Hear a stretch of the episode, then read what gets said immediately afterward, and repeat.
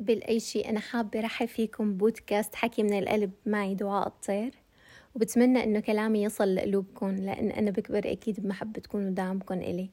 وحتى نقدكم بيخليني أقدم أفضل ما عندي وشارككم تجربة خبرة وعبرة. خلونا نبلش. تشاء يا عبدي وأشاء فإذا رضيت بما أشاء أعطيتك ما تشاء. قديش في أمور بحياتنا مشيت عكس ما نحنا كان بدنا. بس بعد مكدة اكتشفنا إنه هي مشيت بالمسار الأفضل لإلنا ولظروفنا أحيانا بنحاول نقنع نفسنا بشغلات نحن ضمنيا مو مقتنعين فيها. بس عم نحط عازل بين الحقيقة الواضحة جدا وعيوننا ونكمل فيها لحد ما تجينا الضربة من حيث لا نعلم وتصحينا. خلينا نجيب مثال واقعي جدا هالأيام. كم واحد دخل بعلاقة حب وهو من البداية عم يشوف إيحاءات تبين له إنه أنت حتما مع الشخص الغلط ما بيناسبك. بس مع هيك بتتجاهل وبتكمل لحد ما تصل لكسرة الخاطر اللي ممكن تضل سنين لتنجبر.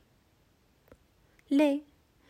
لأن بس لو سمعت شوي بس شوي لعقلك ما كان صعب كتير التجاوز لدرجة صعوبته هلأ.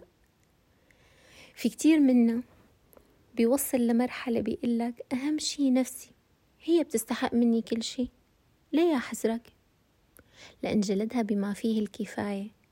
بس بالنهاية ما كان في شي بيستاهل هالشي. نصيحة لا تستنزف كل طاقتك عشي أنت مو واثق من نتيجته. بتقدر توفره لشي بيستحق. لأن اللي بيستحق آتي لا محالة. لأن هي ثقتنا برب العالمين إنه مخبينا دائما الأحسن. بس بوقته صدقني.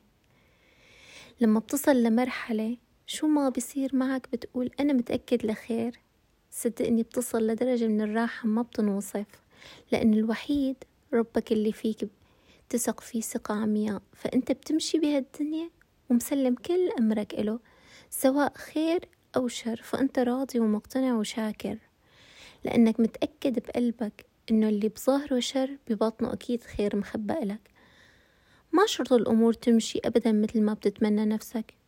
يمكن أحيانا نفسنا بتضعف ومنقول بقلبنا طيب. ليه يا ربي بترجاك حقق لي هالشي اللي طالبته منك وأنا حكون كتير مبسوطة. بس ما بيتحقق وبتنصدم.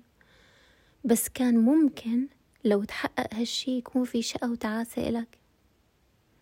بالنهاية سلم أمرك لرب الكون وأنت كلك ثقة إنه الأمور حتمشي باتجاه سعادتك.